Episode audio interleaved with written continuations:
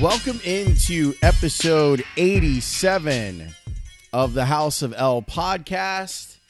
I am Lawrence Holmes, and thank you so much for being a part of this week's episode. This week's episode is a first. We have never done this in House of L history, but this is a collabo episode. Michelle McMahon is my guest. If you don't know who Michelle McMahon is, you weren't paying attention during Blackhawks games over the last couple years. She did sideline reporting on those games, and we talk about why she's not doing sideline reporting for them anymore. You can see her on Big Ten Network for sure. And she has her own podcast, which is what we will get to as far as the collab part of this thing. We sat down, and initially, what happened was Michelle had asked me to, to, to be on her podcast, and I was like, absolutely. She does a great podcast. You can search for it. As a matter of fact, you should search for it because it's the companion piece to this podcast, this particular episode. And she came to the Score Studios, and I said, We should do a home and home because I've wanted her on House of L. So we're sitting there in the studio, and we're just talking and talking and talking. And we were trying to figure out how we were going to do this. If we were going to just take all of the audio and just release it on each one of our sites. If we were going to take turns, like I'd ask a question and she'd ask a question. But what ended up happening is we just kind of had a conversation. And then I went back and did a little edit- editing magic and made her part of the podcast separate from my part of the podcast. So that's what we ended up doing here. I get part one, she gets part two. So I'm going to interview her in this episode, and you'll hear about her career and how she rose and all of that stuff. And then in part two, she turns the tables, and you'll hear it at the end of part one. And she did a great job interviewing me. And honestly, in part two, I, I talk about something that was really painful and something that I haven't talked about at all. I don't I don't think I've ever talked about it publicly. So you can hear all of that stuff on her end of the podcast. So that's the collaboration. It's really one conversation. I took my half, she took her half. Her half right here that you're getting ready to listen to is pretty damn great. She is extremely interesting, has one of the best voices in the business and what she went through to kind of stabilize herself from a a mental health standpoint, I think is something that is worth you listening to. So, I bring you episode 87 from the Big 10 Network, from her own podcast, the Michelle McMahon podcast. Here is my buddy Michelle McMahon and we start out talking about how she is now taking acting classes. And I wanted to know why is that the case?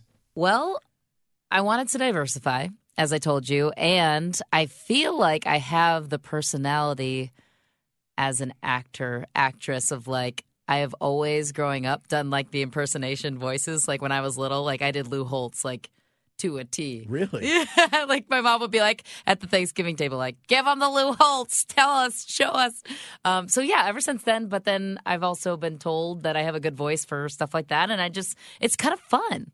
It's just fun to, I think it's always good to be learning too. That's the other thing that I wanted to just continue to expand upon what I've done. Like, like the world is, there's such a vast amount of opportunity if you choose to see it that way. So I just, I think it's kind of a uh, fluid I guess, transition of like incorporating both into what I'm already doing. So, what have you picked up from your classes, whether it's voice classes or acting classes, that you feel like his like a did a light click on? And you're like, oh, that oh, I should be doing that more even when I'm being a sportscaster. yeah, I don't know if there was like a moment in time that I was like, ooh, yeah. But I guess I don't know if it's as early as like growing up, I watched Disney Pixar movies nonstop. I think that's like every little kid, probably, at least in my era. And I don't know if it was as early as that that I, like being the voice behind the characters was kind of always a fascination for me. And then to actually think that I could maybe do that one day, I'm like, I'm putting that's like the big big goal of like if I could be a Disney Pixar movie character. I know they only hire like famous people for that, but hey, anything could happen. I was like, I could be like a cat or something, or like Sure, you never You know? know? what happens on an audition. yeah. So I think that's just kind of like the inspiration behind it. And also, like, I think there's such a magic when you pursue things, and I'm sure it was the same way for you with um, getting into this. Is like when you have that natural innocence of like, it's just fun. It's just a fun spark of passion for you. I really feel like that's when things open up. Like, that's what happened with my sports career. And I know with acting, it's not like I've gotten anything necessarily. And it's, I'm not doing it because I'm like, I have to make a living doing this. I'm doing it because it's like fun. I think I could be good at it. I think I could maybe get, you know, something here or there. But My good friend Maggie Hendricks has been doing some of that stuff. really? And she loved it. Oh, that's awesome. yeah, and she met a lot of famous people in her class. Oh my gosh, cool. Yeah, she she wouldn't tell me who, but she said one of them was a very famous, a very famous um, author that does like the kidding. not the. I, I'm trying. I can't even remember the name of, of the books. Not the Twilight books. Yes. Oh, But something similar in scope okay. Not like and Harry Potter. popularity. No, it wasn't Oh, J.K. okay, Rowling's, okay, okay. but but it was it was it was someone cool of like that level was in her class. that's cool. Where was she taking class? I know? think she was at I think she was at the improv. Okay. That she was taking classes there and enjoyed it. I love she it. really she got something out of it too, I love it. which is good. Can we talk about your sports career for a minute? Yeah, absolutely. And then- Volleyball? Yep. Yep. Played volleyball at Michigan. I was a walk on. And that was a, a very defining experience for me. I was very humbled for four years. Why? Because a couple of reasons, right? Like, number one, you're used to being the best when you come from high school and you're not the best. That's kind of an arrogant thing to say, but like you're of the upper tier in your area, wherever you come from. And then you you probably to, had offers to go other places, I'm guessing. You know what? I didn't think I wanted to play volleyball in college. Like I didn't even put any like feelers out there. Like I did it for fun. like a lot of my um breaks have come because I've like I just do things for the uh because it was fun and my club coaches actually went behind my back because I wanted to go to Michigan. I'm fourth generation. I was brainwashed. And now that I've seen all the Big Ten campuses, I'm like, I think I would have broadened my perspective a little bit. But not to throw shade at Michigan. I loved my experience. But I'm just saying Madison, Wisconsin, I think I would have went to Madison or went to Wisconsin if I had a choice. But I, I, again, I mean, it was in my backyard. I'm from Grand Rapids, Michigan. But uh, to your point, where, what were we talking about? Talking about about you Oh, yeah. My club volleyball coaches reached out to the Michigan coaches and said, like, hey, we have a girl that's like smart enough to get into Michigan. You should look at her for the volleyball team. We think she's good enough to play. And then um, got offered a preferred walk on spot. But then after like a week after they offered that, it was like off the table because they maybe were going to offer it to somebody else. And that was after the point that I was like, no, okay, I'm going to play volleyball at Michigan. And then they were like, wait, maybe not. So I was like, crushed before I got there. And then a, a week later, they re offered it again. So it was a little bit of a rocky start there, as is. But, um, but yeah. So being a walk on was a challenge. You're not getting paid to do the amount of same amount of work. You're just doing it out of straight passion. You're not always given the same opportunities as the scholarship hmm. kids. You're very tested in terms of how you're treated. It depends. It depends who your coaches are, but yeah, it's definitely a, a good life experience. So what was the moment in these four years? You stuck with it for four years Yep. As a walk on. I almost quit. I was so close. I, after my junior year, I was convinced. But there were there were some situations that happened, and I was like, "Mom, I'm done. Like, I can't do this anymore." Like, I worked as a uh, sports psychologist for four years. Like, I was borderline. Like, that's a lot of the premise of of the podcast that I would love to pick your brain on too. Um, that's why I'm so passionate about mental health, and I have such an empathetic perspective of what these athletes are going through from a mental perspective because it's a lot of pressure, like not only from the outside, but I think too for that kind of person that it draws to Division One athletics. And I know you've talked to a lot of athletes on your show. I've listened to them, but it's like that internal pressure that these kids put on themselves, kids, adults, whatever it is. That it's like your uh, threshold of failure and success looks different than that of a student that doesn't necessarily play a sport in college. It's just it's a lot to handle. But yeah, Did you have when you're sitting down and and talking with a sports psychologist? Did you have a breakthrough? Was were you looking for I I just need to be okay with not playing anymore, or were you trying to figure out should I keep playing? That's a good question. Um, it was less about the like playing time if we're looking at it from a literal standpoint. But I think for me that my time with actually I should clarify. He says he's not a sports psychologist. I call him a sports psychologist because he's not technically licensed as a psychologist, but he's he's um, has a master's degree in social work. Actually, you should talk to him. He worked with Tom Brady, Desmond Howard, all the like upper tier upper tier people. I he's my favorite. He's I- my favorite. I'd love to talk being. to him. I got one of those at home. My Yeah. wife is has a master's in Yeah. social work. Oh yeah, so she gets it. Oh, yeah. she, She gets, gets it, and she's seen it, and she's yeah. So I think my biggest breakthrough moment with Greg was. It doesn't matter what my external circumstances look like, what my current challenges at that time, as long as like I am 100% confident and true to who I am. And like that self awareness piece is power.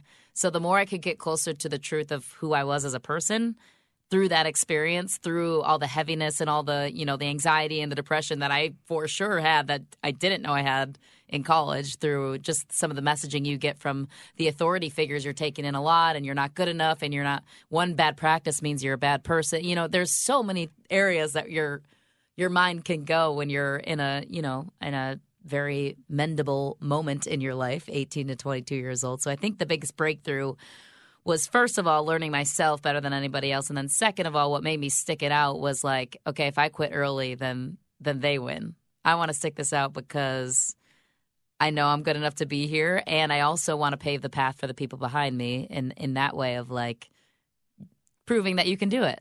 You can set your mind to anything and you can do it. And like it's not allowing the outside to have any extra power over you than you give them credit for which has been a repeated lesson for me in this i mean everywhere When you get to the end of senior year, Mm-hmm.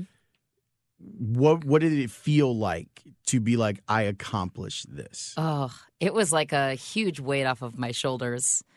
I didn't think I could do it, honestly. Like there, there were some points there that I was. It was more of a mental thing than anything else. Like and physically, like I would, I was performing at a level that I was just like so far in my head that I knew I wasn't performing my best. That was really like freshman year, senior year. I kind of came into my own a little bit. It was more of like uh, a sense of freedom in that like I not only accomplished that, but I have a stronger sense of who I am and like I don't have to answer to anyone anymore about what I can and can't do and and what my belief system should be and and what I think of myself. I don't need to listen to the outside voices. I only need to listen to to my inner voice. And that's something I think that was the most powerful part of that experience of like, okay, if I can get through that, I can get through anything. Like I can literally no, nothing to date has been harder than my volleyball experience. Like no boss has been scarier, no like nothing has measured up to that the challenges that I felt in that moment. It's been close for sure, but like I think that's the freedom of like, okay, like there's pretty much nothing that scares me in this world. Like I can do anything.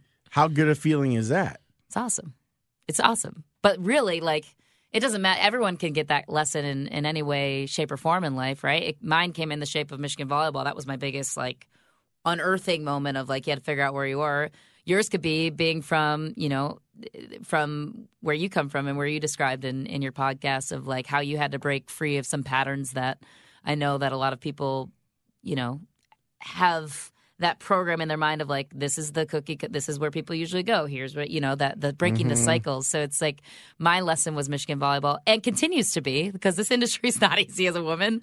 But um it's it's that uh continuously breaking the old Patterns. patterns of beliefs and then like really having that unwavering belief in yourself that it doesn't matter like what you're doing who you're doing it with like as long as you're like i i like being in my skin more than anybody else and like i'm cool with this there's literally nothing like what what can shake you When did you know that you wanted to make a career out of this? That you wanted to to do sports and be on the sidelines and be on these campuses and be on the ice and all of this stuff.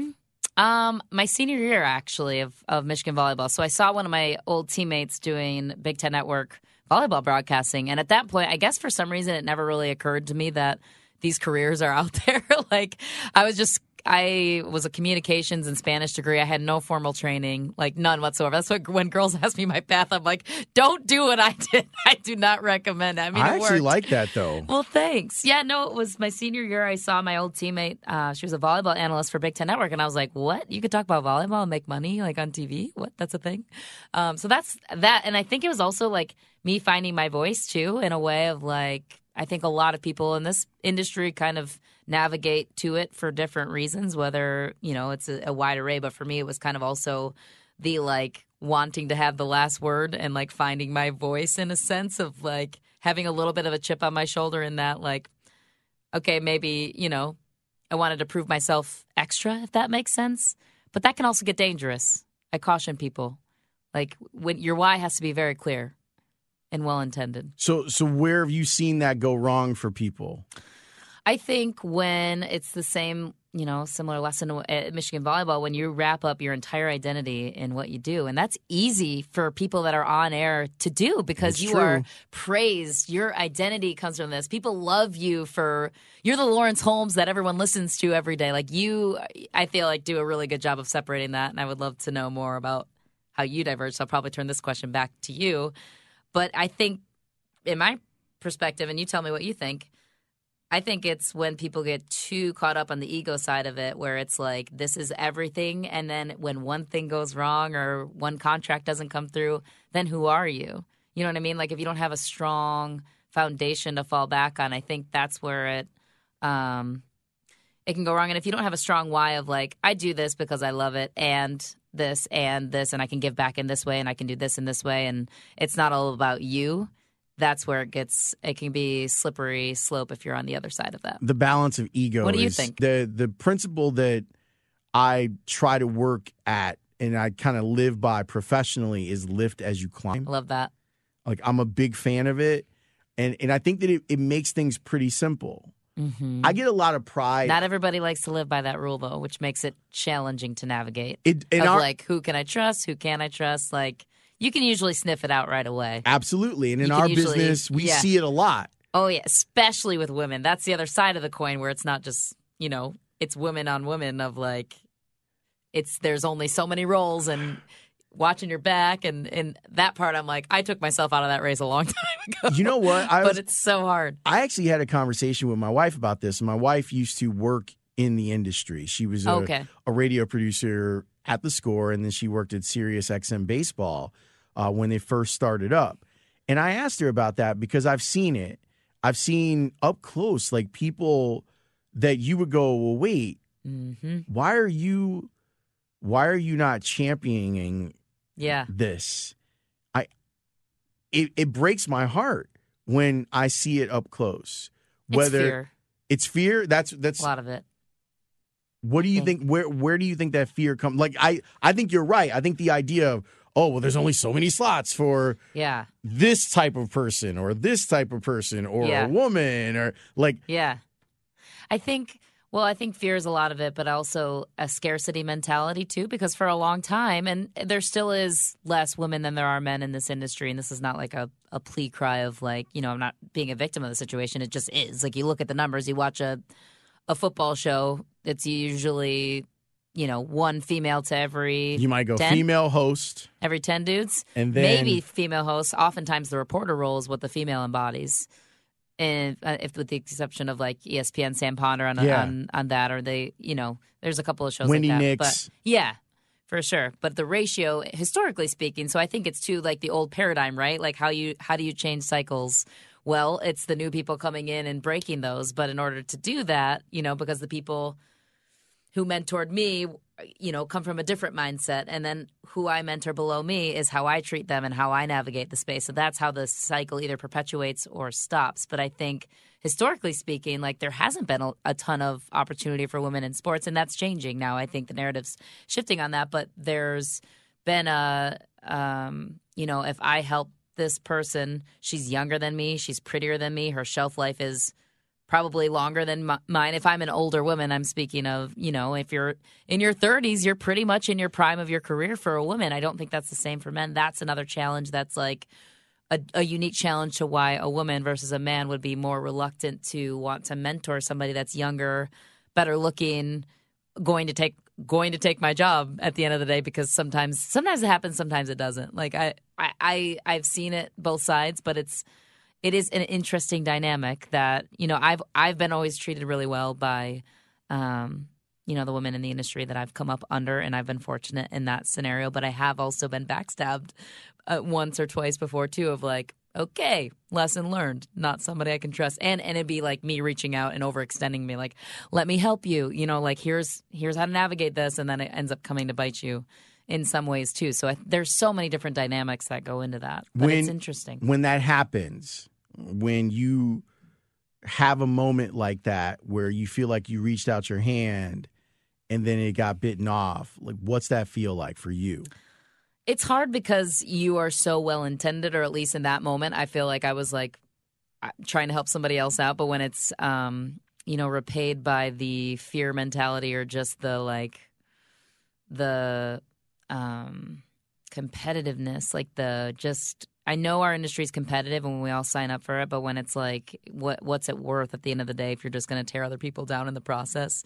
And you can sense it, like, like the, um, you know, when it's genuine or not. But it doesn't feel good. But also, I do have empathy in that, like, I know what it feels like to also be in fear of there's not enough jobs, there's not enough work. How am I ever going to make it? There's so many girls that want this job. There's so many pretty people out there that want to do what I'm doing. So I do I can relate to that feeling because I felt the fear. I've just chosen to ma- to manage that in a different way. I'm with you on that. I I think that's probably like the thing that that bothers me the most because I'm I try to be about lift as you climb. Mhm. Um, and to go back to the concept of ego, this is where it rears its head with me. I'm so proud of my team. I love that. Like, I look forward to, I joked about it when we were doing the nighttime show of graduation. Mm. You graduate from my show and then you go on and you do whatever. And I'm really proud of like the people that have either interned on my show or I came into contact with when I was a producer, like Nick Friedell, like Cassidy Hubbarth. And I and I see them and I'm like, I know I played a, a small role hmm in some of this. Like there's something that still Friedell came back. Uh, we did a thing over at Channel Five a couple years ago, and he was like, "Yeah, man, it's weird. Like I'm on your tree," and then like that. That is a warm feeling when you can hear someone say that they appreciated what you did for them and took it and ran. The ego aspect of it, outside of being proud, is you feel like you have some wisdom to share or some answers to give people. And when you offer that and then it's rejected, you're like, oh, all right. Cool. Uh, I just guess I'll just go hang over here. I'll go hang out over, here. That, that kind of sucks. But like Thanks for listening. Good talk. when okay. when my team when they graduate and, and as we're recording this, like my EP Tony, who you met in the Mhm. hallway, he's he's graduating. Like he's leaving here. He's going to start a new job where he's going to have more responsibilities and more money and more benefits and it's hard because I don't want him to go because I think he's great at what he does. That's such a tribute to you, though. I I mean I he doesn't have to be, but I'm all about kicking his ass out the door. Get out there and go explore. And whenever one of my people like move up, I'm so excited because I look at like what we've built and the opportunities they were ready. Like Mhm. they were ready when when the opportunities came up, they were ready. Mhm. I'm very selective about who I will write a letter for Smart. because I want to know that you will do the work. Well, you're putting your neck out for somebody. It's your reputation on the line. Absolutely. And I've been rewarded far more times than I've been uh, let down Yeah. by that process. And the hope is that those people then take portions of what we all did right and then pass it along to someone else and then lift them up hmm and try and on and on and on and on.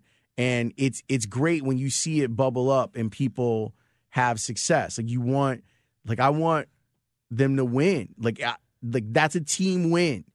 You know, like the, the team won because Yes. Tony's going to go do this great new job. Like what we do, we do it the right way because look at what Joe has become and look at what, you know, look at what um Tony's going to be doing now. Look at what Chris Tannehill has been doing now. Look at what Herb, like all the people that have worked with me. Yeah. Look at what Laura Britt is doing now.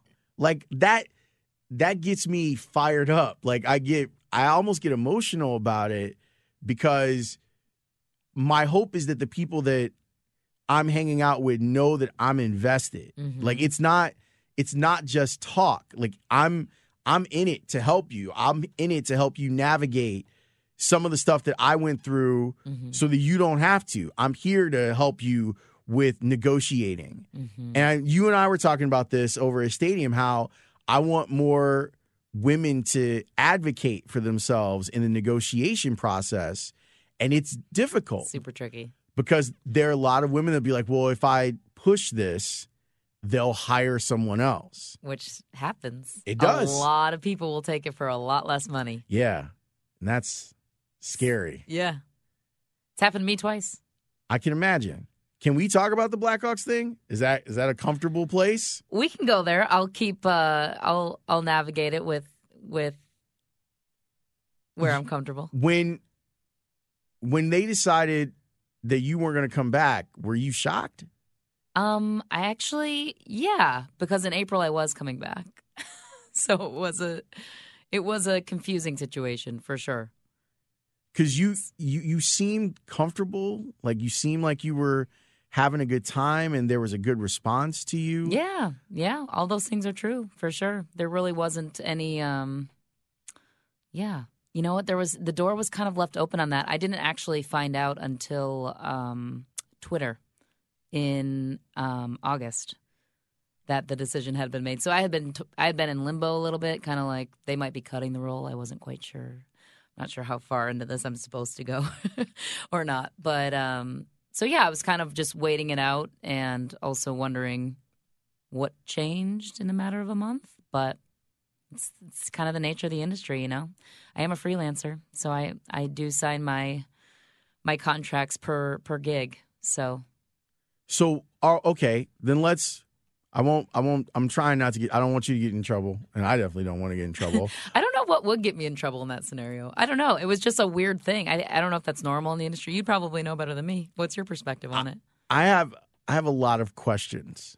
I can't I can't formulate a a conclusion until I would be able to talk with the powers that be on it because it seems like Mhm. that's a that's a position where you want someone to grow into it. Like it doesn't Mhm. maybe magically happen in the first season that someone's there. Like Mhm. it's something that you grow into and you get better and then there's a familiarity with how things work and how the organization works and the viewer. Mhm. You know, Which I feel like in your we were like there, you know, getting to that point. I but, think so too. You know, That's why I'm like, if you look at the history of the role, right? That's- It's been five different people and shuffling through that position. Um, you know, it's it is definitely a tough group to jive in with. Players are great. Players are awesome everywhere you go, for sure. Um, but NHL is uh, another animal in terms of, um, you know, they're kind of old school as a league. So if you can interpret through the lines on that one. Um, but So- no, I mean, the relationships I made there were wonderful. I look back on that experience. That was a dream job for me. I was selling medical devices in 20, what was it, 2015 when they won their last cup? Mhm. 2015 and Pursuit of Happiness story. Um, I was not doing broadcasting full time once upon a time, and then I realized I was super miserable in sales and I hated it. Part of the part of the story of my sports career, and I was watching TV and I was like, God, I really want to cover. That's what I want to do. I want to work in sports. I want to be a part of the Stanley Cup winning hockey team. Um, you know, and coming back here, actually, I didn't come back for the Blackhawks to Chicago. I came back for Big Ten Network. So I was with NHL Network prior to that. I made it to the National Network in a lightning speed. That was kind of wild. But anyways, so yeah, I wasn't just some girl they found on the street for the Blackhawks gig. It was, you know, I had a, a year of the national, you know, experience under my belt, and I was under the impression that it would just kind of be a seamless transition. There was definitely some bumps in the road, but as I figured out what the what the role was going to entail and how um, you know, other members of the broadcast like to incorporate the role and um, understood different personnel and different personalities. Um, yeah, I feel like in year three, I'm like, okay, I kind of know my place here. Like, I got it. Uh, this will be good. And so it's a, it was a weird turn of events, but honestly, as I look back on it, um, you know, it was internally stressful for me during that time because I never felt like I was good enough. Hmm. So once you finally get word of it that it's going down this way, how do you how do you dust yourself off after that? Yeah. Um, that's a great question. And this is the first time I'm actually talking about it publicly. So interesting topic to navigate. But I think for me was um, you know, I had to step back and really evaluate, you know, sometimes what you want in life isn't always what's best for you. And if I'm looking at from a, you know, internal perspective, that job was a lot out of alignment for me in a lot of ways because of how I was talking to myself while I was embodying that role. So a lot of it was self-imposed. Other parts of it were definitely external pressures, um, you know, but the way that I felt for the most part was I don't belong here. I'm not a key member of the team here. I'm just kind of there. So it's not the best feeling to be just kind of there, if that makes sense. And I think a lot of you didn't want to be the wallpaper. yeah, exactly. And it's not necessarily that I, you know, if that was my role, I'm a team player, then I embodied that. You know, I, I, you know, welcomed that with open arms. I still was a part of a, you know, great franchise here in Chicago. Who can complain being the the Blackhawks reporter? Um, so yeah, it's it's definitely it, to dust myself off was more just like I think you know when we were talking about the ego, my ego probably was hurt more than me. Like my inner state, I've never felt like more internally peaceful and happy, happier, if that makes sense. But my ego was like, no, that's a part of your identity. You need that job, like to be relevant. You need that job to be important in this city. You need that job. And and all these stories I was telling myself weren't actually true because I, when I look back on it, I was like, were you happy? Were you a valued member of the team? Were you always treated in the way that you wanted to? Not always. So you can't beg for people to see your worth, right? This goes in relationships, friendships, jobs.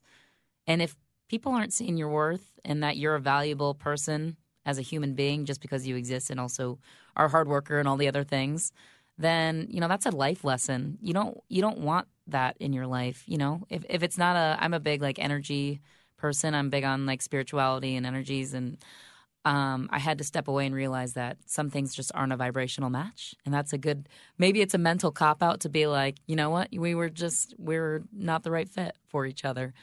Um, but I think that it was, uh, it was something that was hard for me for sure mentally of just like that the same stories that you tell yourself of like oh was i not pretty enough? Was i not good enough? was what i said not good enough. But i was like no you studied your stuff. I talked to every player in that locker room. I stayed in there extra you know just to make sure i understood the person that i was talking to. That was like i think what i missed the most too is just the connecting with the human beings. Like i don't ever put these athletes on a pedestal I, I I respect them tremendously for their abilities. I think it's wonderful that they can do the things that they do in front of so many people.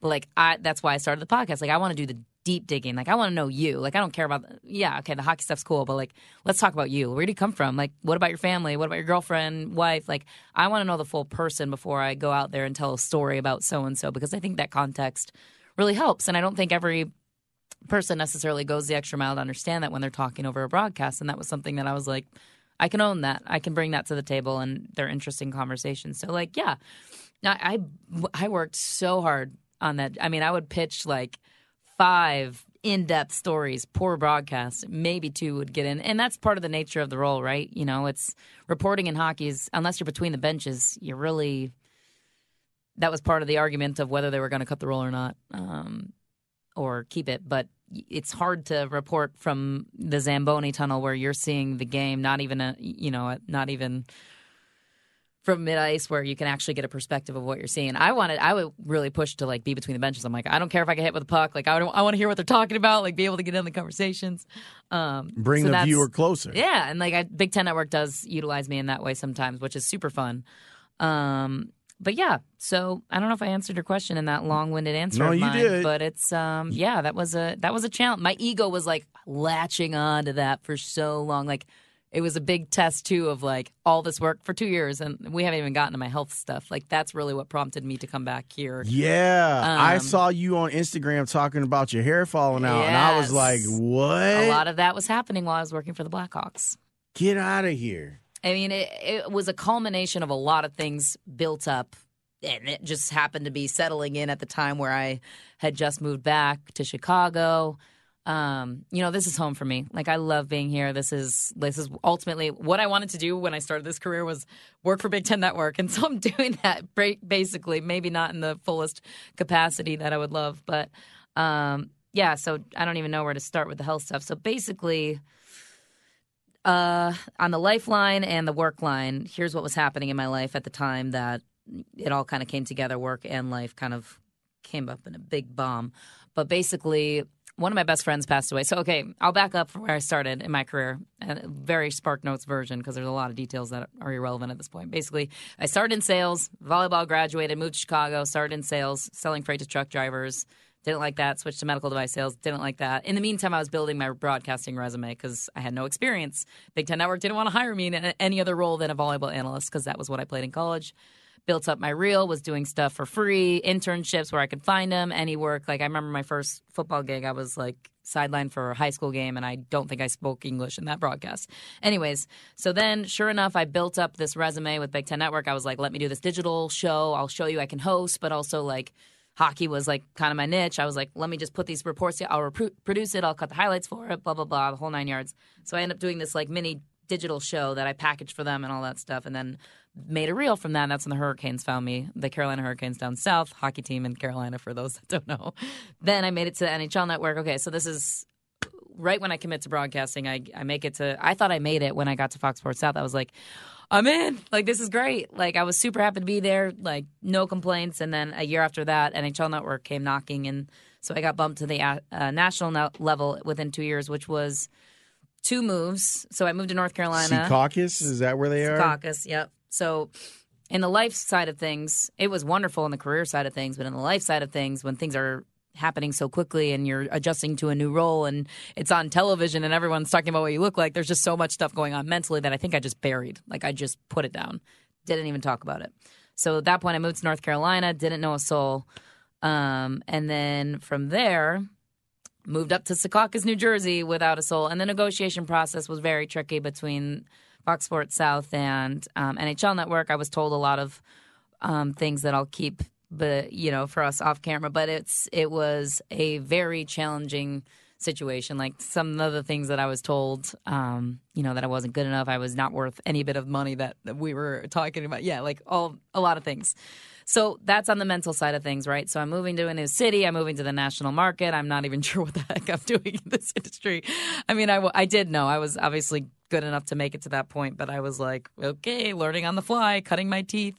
And then um, from there, moving to a brand new city. Then I was like, a year after that, Big Ten Network uh, opened up an opportunity for me to come back home. And thank God they did that because also on the life side of things, in the midst of that move from North Carolina to New Jersey, one of my best friends passed away. So that was another key part of the like, I think I was harboring a lot of internal stuff. Like, you can't on TV have a breakdown or I mean not that I would ever want to anyways that's the stuff you deal with off air but like you have to be so put together and perfect and look a certain way and, And just on. and on all the time. So I don't have my support system with me in North Carolina. I don't have any friends. I don't you know it's just like literally my life was my job and I wanted it that way. I chose that for sure but the the health side of things what I'm trying my my lesson here is if you don't manage the things that are biting at you from an internal health standpoint, whether that's anxiety, stress, anything as little as like your stomach hurts when you eat, like little sign our bodies give us signs in whatever ways. And if you don't listen, it's going to you're going to get a god punch. You're going to get punched in the face and knocked on your butt if you don't start to listen to the little whispers of like, hey, like could use some attention over here, but you know, when you're so zeroed in on your job and your worth and all that's the only thing that I thought I was worthy of at that time in my life is like my job. So when my job didn't go well, it's like, oh god, it's the same lessons I learned in Michigan volleyball. Greg would smack me over the head and be like, I, I taught you this. Like you already know. Like pay attention to how you're talking to yourself. So, um, okay, all the while we moved back to Big Ten Network. Um, I'm freelancing. That's when the Blackhawks thing came about. That was actually secondary and just kind of a, a an awesome, you know, something that I was like, whoa, I thought this was like a dream of mine.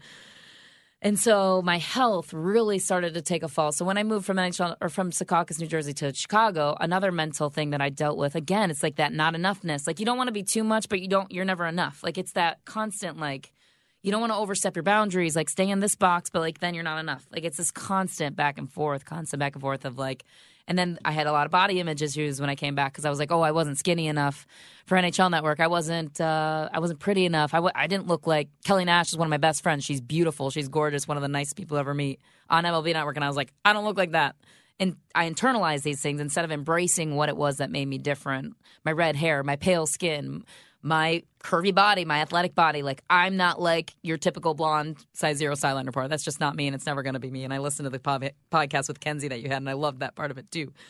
Um, so yeah, all the while my health took a hit, a huge hit, and thank God I was in Chicago and close to family because I hit another probably close to Michigan volleyball esque low, um, where I was just a I was I came back to what I thought was two different roles. Like I thought I was going to be like embraced in like uh, different way than I was actually like where I was plugged in, if that makes sense. So I was like, okay, you're just not good enough. You're obviously like I'm a failure. You're this. You're that. All the self talk that just gets going at Destructive. you. Destructive. Yes, and so from there, I think I physically manifested. I had cystic acne on my face, um, which in television is one of the worst things that you could ask for. Would not wish that upon my worst enemy, even though I don't really have any enemies. But um, cystic acne, my hair was falling out. I all I wanted to do was sleep. I was so tired. I was irritable, like constantly. Like my mom would tell you, uh, she was scared probably for my life at some points in this time. Like there's there were some dark moments for sure. Like I would FaceTime her and I'm like I had like literally huge bumps like on my neck going through my jawline on my face. And then I'd watch back these interviews and I'd be like, "Oh my god." Like horrified. It was like I was torturing myself from the inside and out. You know what I mean? It's like inside I'm like tearing myself apart and then I'm watching it back I'm like, "Oh my god." And then that creates a cycle of you doing the same thing over and over mm-hmm. and over mm-hmm. again. Yeah. I had a lot going. I mean, I had leaky gut. I mean, I, I worked. I can't tell you. I threw thousands of dollars into my health products. I couldn't. Nobody could figure out what was wrong with me. They didn't know what. Like, yeah, my hormones were up. They just nobody could figure out what was wrong with me. I mean, it was my cortisol levels were through were through the roof. My doctors were like, "You're stressed. You are stressed, and you need to stop." I'm like, "Well, I don't feel stressed. Like, I'm. What do you mean I'm stressed? Like, I'm." What do you mean? I'm working seven days a week. Probably like took two off days during that time when this was happening per month, and, and so your body's in fight or flight mm. mode. Mm, yep, I think I'm rambling now at this point, but yes. So, no, no, not at all. I, I mean, I've. Yeah, it was bad, and my hair is like part of my identity too. I probably need to let that go because at some point it might turn white or gray, whatever. But it was like, it'll like be awesome. it'll it be awesome. I know. It was like it was so thick and long. It's back finally. Like my my hair is back, but like for two years, Lawrence, I have been so committed to my health, like gluten free, dairy free, um, healing my gut, like taking all these supplements, spending hundreds of thousands of dollars on functional medicine doctors that can get me back to my full strength. Um, but when I say like you have to take care of yourself equally from the inside out, like sometimes you have to cut toxic people, you have to cut toxic jobs, you have to cut the toxic things that are also perpetuating the stories that you're telling yourself. And so that for me was I didn't want to part ways with some of the things that I was really attached to that maybe were what I wanted, people, you know, jobs, whatever. But as I the more I step away from it, I see why it was a blessing and, you know, why if you're spiritual, whatever you believe in, God, angels, you know, that nothing happens by mistake. It all happens the way that it's supposed to and for me, like this has been a really freeing time in my life. I haven't been the least. I, I guess my my job side has been the least quote unquote um, stable. I guess, but for me, I have more than enough, and I'm like filling myself back up where I'm like, okay, I'm full strength again. I don't want to go down that path again. When I watch you on Big Ten, or if I happen to uh, see what's going on with you on Insta, I see this vibrant personality like coming through my phone or, or coming through the television. Mm-hmm. Where does that come from after you get out of something like you just went through? Yeah, that's a good question. And I think that's something too that like even when I was struggling, like when it was time to turn it on, I was always really good at turning it on even when I didn't feel like it. And a lot of it was genuine too in that like the rush of doing the job, like the adrenaline, the talking to the athletes. Like I do genuinely love that. It's just some of the outside stuff that really gets you down. Um, but uh, to answer your question, I think I, I've always been like that. I am one of four kids. I have three siblings. I'm the only one with red hair. I was like, I came out the youngest middle child, and I was like, you will not forget about me. I will be heard in this family. No surprise that I, I had, I for sure have middle child syndrome. That's why I'm on television because I wanted the attention for sure, one thousand percent.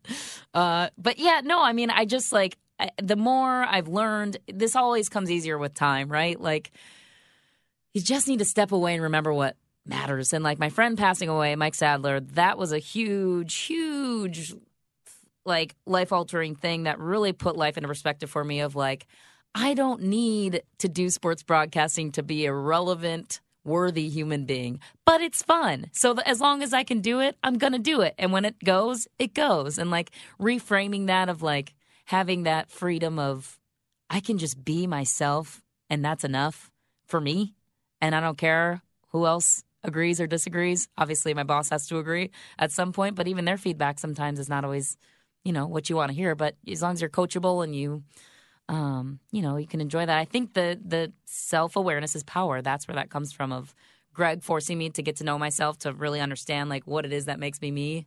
Um, you know, how to help other people feel that way. Like I love connecting with people and like making them feel good too.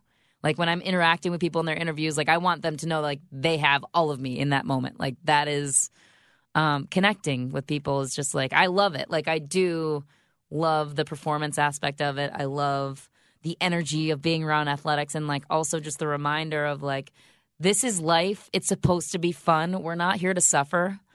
And if you know you do suffer, there's some moments that that happens. I've been through that as well. But like in the moments you feel good, like spread that you know? And like that's something that i've always been i feel like even in michigan volleyball like i was the light of the team. Like i would always like make fun of myself or like make jokes or whatever. Like even when i you know like when you're not feeling up to it and that way it's like you know we're not here to be serious and angry and grumpy all the time. Like i think sports are just such a perfect platform to have fun. And like that's when i'm my fullest when i can be my fullest self accepted as such and really accepting myself as such all right, check your time. Oh my gosh. Ah, okay, we still got time. Okay. But I feel like now I've been doing most of the time. We got to turn it back to you. That's what I was gonna say. I was like, I know that there there are more questions you want to ask, so yes, fire away. So as you can see, we were running out of time because she had to go get to her acting class, and so part two on her podcast is her interviewing me, and it's really good we get into some of the business stuff, and she got really personal with me. And I ended up talking about some things that I don't ordinarily talk about in public. So you should go and check out her podcast to if you're interested at all in what the rest of the conversation sounded like, you should check it out. She's really good at interviewing and her approach is um it's very warm so the Michelle McMahon show, that's her podcast. If you just search it, you'll find it. I will be there. She has talked to some of the the, the biggest people in the sports business for sure. And I think that you'll dig her podcast. Like she just had a great episode with Eric LeGrand. I know the Daniel Carcillo episode was really good too. Her episode with Heidi Watney and of course the episode with me which is where you would go to have part two of this conversation. Go so so go seek her out subscribe to her podcast and listen to my episode. Let me get to your emails. This is from steve. Steve says lawrence love the pod. Been listening since the launch. Pod questions but not really to answer on the pod unless you want. Do you record your podcast in the studio? If not, what is your home mobile setup? Just off the shelf mics and a laptop? Two, would you ever expand your personal brand of podcast? The model you've built could work in other professions. Maybe it's not interesting and wouldn't work, but it seems like there's an opportunity for House of L for House of L brand with other Chicago professions interviewed on other pods. Maybe that's a weird question, but I've been thinking about it for a bit now, so I thought I'd shoot you a message. All right, well, first of all, Steve, those are great questions. Number one, I try to do it in the studio when I can. Um, the score has been really nice. And Mitch Rosen has been really nice about letting me, if it's off hours, you know, and no one's using a studio, then I can use it. Like I recorded the the Tim Hardaway interview in the studio, and the same thing with Michelle. We talked in the score studio, but I have the capability of doing it at home, and I might do that in 2020, like starting in 2020. I might do that with. Um, I have. I wouldn't say off the shelf, but yeah, I would. I mean, I started out with USB mics, but I was having a really hard time mixing the mic. So if you go back and listen to the Jason Benetti episode, like episode one, we're on one mic, and I didn't like that.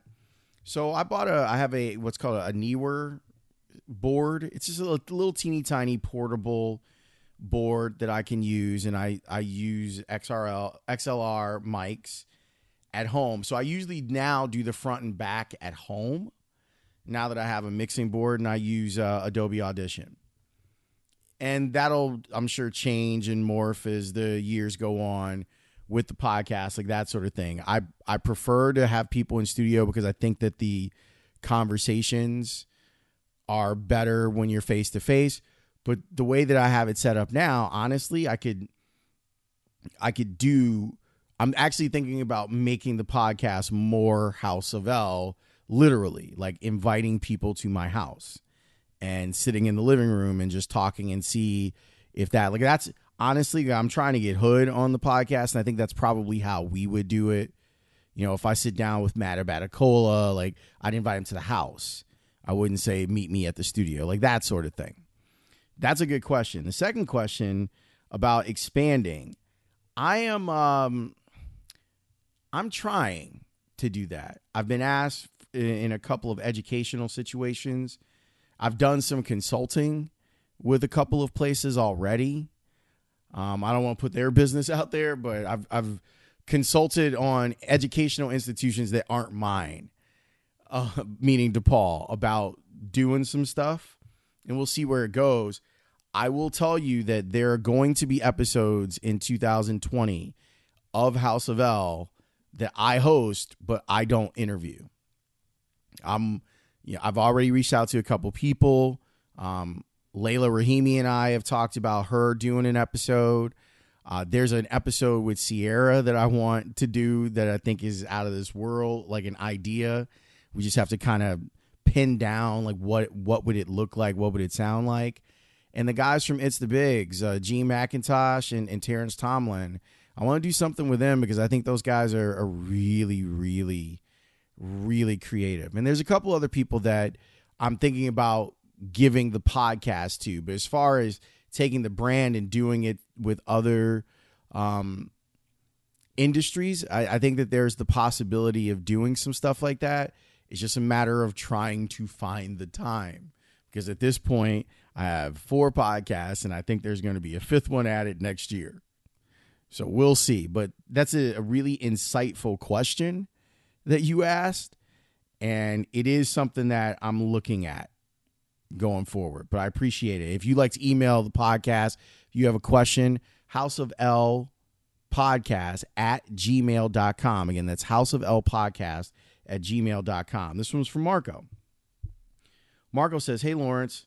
I'm Marco. I'm a truck driver and I very much enjoy listening to your podcast. I have a few favorites, but I enjoy them all.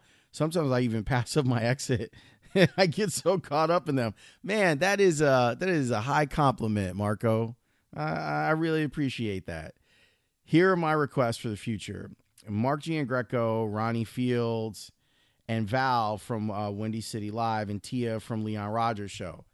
Val and I have been texting back and forth we are hopefully going to do something over the next couple of months.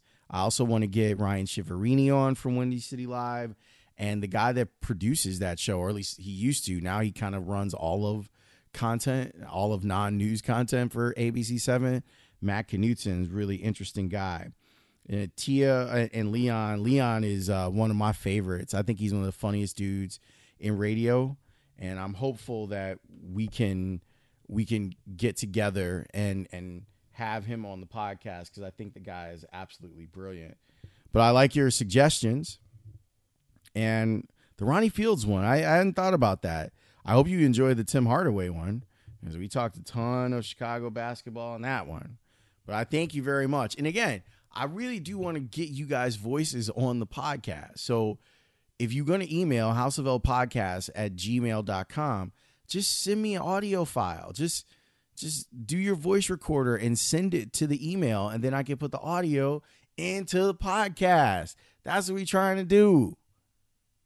Houseoflpodcast at gmail.com. That's the way that, that we get down. All right. Big thanks to Michelle McMahon she was terrific. And like I said, part two of the episode is on hers. The Michelle McMahon Show is the name of her podcast. I'm going to be on there. So you go over there. You can listen to the rest of our conversation. I thank you for all the support. Uh, for everyone, happy Hanukkah, Merry Christmas, Happy Kwanzaa. I'm going to take a little break, although we'll have a fresh podcast on Monday, but I'm not going to be on the radio or TV for the rest of the week. I can tell you that much. Enjoy yourselves. Stay out of trouble. I'll talk to you next week. I got a great guest next week, too. It's going to be so fun. Peace.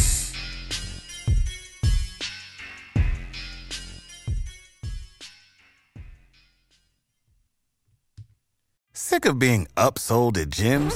My guy, you're currently a base member. For $90 more, I can upgrade you to our Shred membership. For 130 more, you'll be a Swole member. And for just $300 more, you'll reach Sweat Platinum. At Planet Fitness, you'll get energy without the upsell. Never pushy, always free fitness training and equipment for every workout. It's fitness that fits your budget. Join Planet Fitness for just $1 down and $10 a month. Cancel anytime. Deal ends Friday, May 10th. See Home Club for details.